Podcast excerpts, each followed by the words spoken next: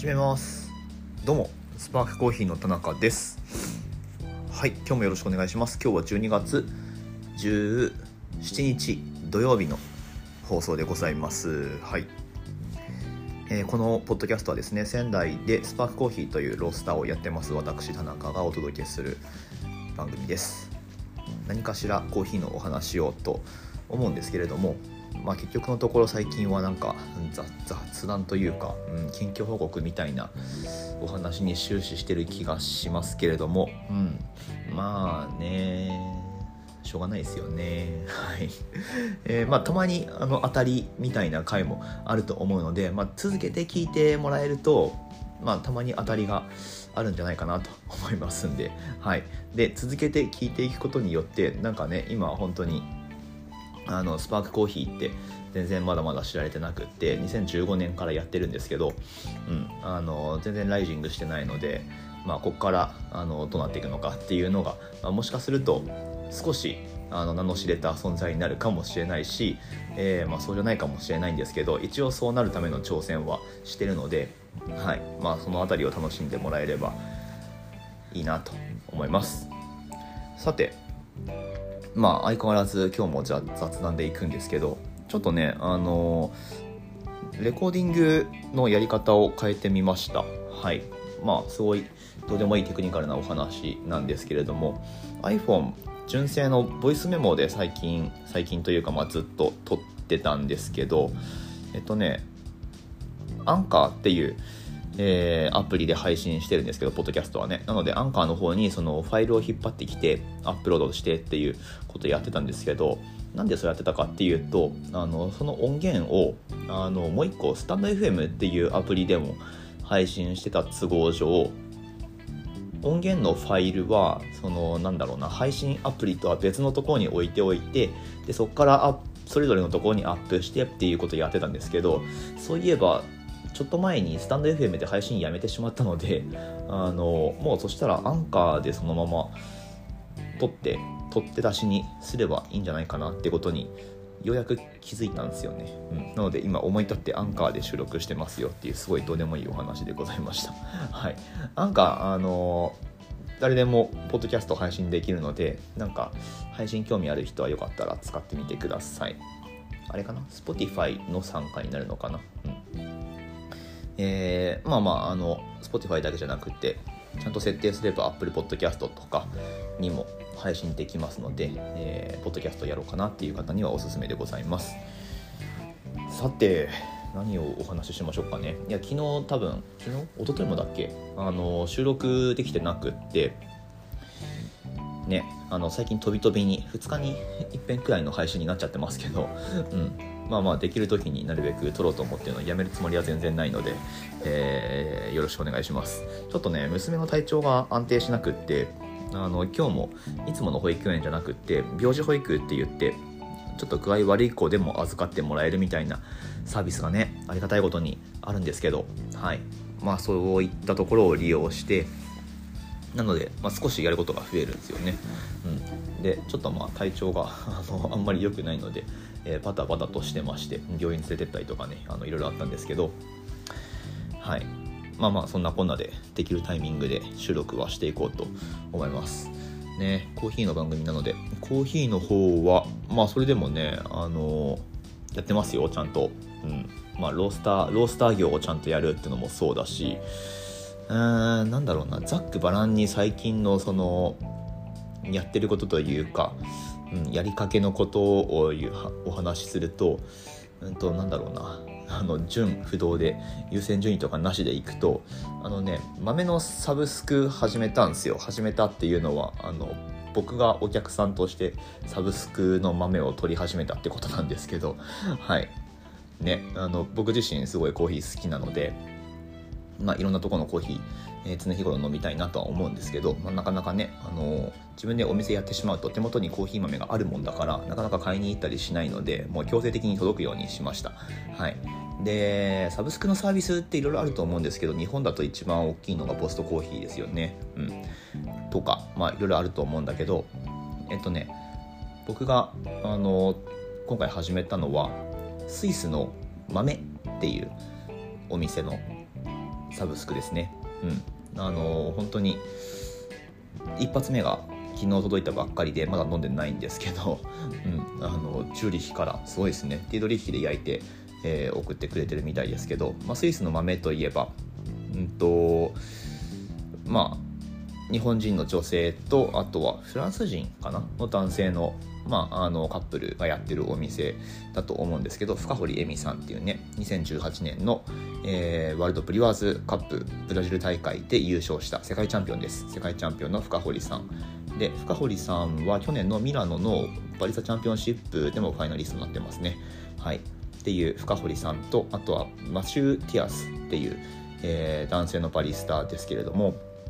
WBC のファイナリストにこれまた、えー、2回かな？なったことがあるでおなじみの。はい。まあ、えー、2019年のボストン大会の時は僕らも見に行きましたけど、まあ、そのマシュが、えー、焼いてるのはマシュの方かな？が、えー、運営してるコーヒーショップがありましてまあその豆といえばねあの競技会で使う豆を今やいろんなところに提供してるでおなじみで今年の世界大会で石谷隆之さん日本の、えー、チャンピオンですけど4位に輝いた。石谷隆之さんが使った豆もまあその豆ややこしいですね。そのスイスの豆が提供してたっていうのでも有名ですけどなので本当に文字通りのまあある種の世界レベルのコーヒー豆を提供してくれるお店なんですけど、まあ、そこのサブスクを取ることにしましたと。はい。でまだ飲んでないので、えー、まあ、これ以上感想とかはちょっとまだお話できないんだけど飲むの楽しみだなと思ってますよっていうのとあとはねうんとまあそのそうだな競技会関係の豆の話で言ったら次はいはいはいはいちょっと娘抱っこしてますけど競技会でねどんな豆使えばいいかってまあとりわけバリスタの方とかだといやもう実際わかんないんですよね。あの芸者使えばいいのかっていうとまあそうでもないと思うし普通に普通にエチオピアで今回は予選突破してる人が何人かいたし、うん、まあエチオピアって言っても、えー、なんだっけ。まあその生産者指定の農園というか、うん、でちょっとプロセス変わったやつだったりもするんですけどまあ必ずしも芸者ではなくなってきてると。まあそんな流れの中で僕使いたいのやっぱエクアドルなんですよね。過去2回エクアドル使ってて。でまあ品種で言ったらエクアドルといえば最近有名なのがシドラっていう品種で、えー、まあ、これがねまたちょっと芸者とはフレーバー違う感じでいいと思うんですよね。なので、まあ、エクアドルのシドラ自体がちょっと玉があまり日本に入ってきてる中ではないのでえー、まあ、その辺の確保をどうするかっていう問題もあるんですけど、うん。まあ、ちょっとその辺をどうにか確保できればいいなと思ってちょっとね、あのー、たまたまこれ多分ね購入することはできないんだけどたまたまとあるルートで見つけたサンプルを最近焼いてみたのでこれもまた飲んでないので あのちゃんとねテイスティングの時間作んなきゃダメですね。はい、まあ、エクアドルのシドラが気になってますよっていう、うん、ちょっとサンプルローストしたので、えー、どんなもんかなとまあ、それも飲むのが楽しみっていうお話ですね。えー、あとは器具の話で言ったらうんとねこれだいぶなヘビーリスナーの人だったら覚えてると思うんですけどあ今年の4月くらいか。あれ？違うっけ？今年の春先くらいにあのクラファンで販売してた幕開けで販売してたあのピークウォーターっていう水の高度を変えられる浄水ポットみたいな、うん、あのこれねあれです。イギリスのコロンナコーヒーっていうところのオーナーのマックスウェル・コロナ・ダッシュウッドっていうバリスタがいるんですけどはい。えー、まあいつだかの2014だっけ？2014くらいのバリスタチャンピオンシップで科学者のコスプレして水についてホワイトボードで話し出すっていう謎のプレゼンをやったでおなじみのあのマックスウェルっていう水についてすごい詳しいバリスタがいるんですけど、まあ、そのマックスウェルとかあと、まあ、僕も面識ある、えっと、今アメリカのオレゴン州にいる、えー、物理学者でクリストファー・ヘンドンっていう人がいるんですけど、まあ、そのクリストファーとかも多分、えー、制作には関わってるピークウォーターっていうね、まあ、水を調整するポットですよ、まあ、とにかく。はい。まあ、それをクラファンで春先くらいに頼んでて6月くらいにお届けだったはずなんですけどあのまあ、ちょいちょい思い出してはいたんだが、まあ、すっかり忘れてたんですけどあの昨日なんか予約届いたみたいで はい。えー、まあなんかコロナ禍がどうたらこうたらっていうそれで遅れましたみたいな書いてあったんですけどまあまあ無事届いたので、えー、よかったなっていう感じですね。1万1万いくらくらいだっけ？うん。まあ別なそんなに大きい金額でもないんですけどまあでもちゃんと物が届いてよかったなっていう感じ。これもまだもちろん試してないので、えー、これからちょっと試してみようかなと思います。うん。あれかな？あのそれこそ海外のロースターの豆とかを入れる時になんかそのコード調整して入れてあげると良かったりするんですかね。うん。まああのちょっとどんなもんか試してみようと思います。あとはコーヒーに関することでややりかけのことは何だろうな。まあちょっといろいろあるんですけど。うんとねそうだな。抽出抽出テクニックで言ったら、まあ、豆の冷凍っていうところとあとダブルグラインドっていうのはもうちょっと突き詰めてちょっとやってみようかなと、えーまあ、来年のチャンピオンシップに向けては考えていて、まあ、特に豆のそのエイジングと冷凍のタイミングっていうのを、まあ、うまく合わせることができればうん、ちゃんとその準備段階で出せた味っていうのを会場に持ってた時も再現できるんじゃないかなっていうふうに思っててまあその辺りをこう、まあ、精度を高めていくっていうかちょっと具体的にはまだ、えー、あんまりイメージできないんですけど、まあ、その辺りのことをやっていこうかななんて思ってます。はい。まあ、日々のねその営業のえー、合間を縫ってというか、まあ、営業しながらもうお客さんに提供するコーヒーでなんなら試しながらそういうことを、まあ、僕らはね実はやってるわけなんですけどまあそれ楽しいですよ、うん、競技会とその普段の営業を融合させちゃうっていうね別物として考えないっていうか、うん、はい。まあその競技会っていうのも普段の営業の延長線上にあると思ってるので、はい、来年はねしっかり結果を出したいなと。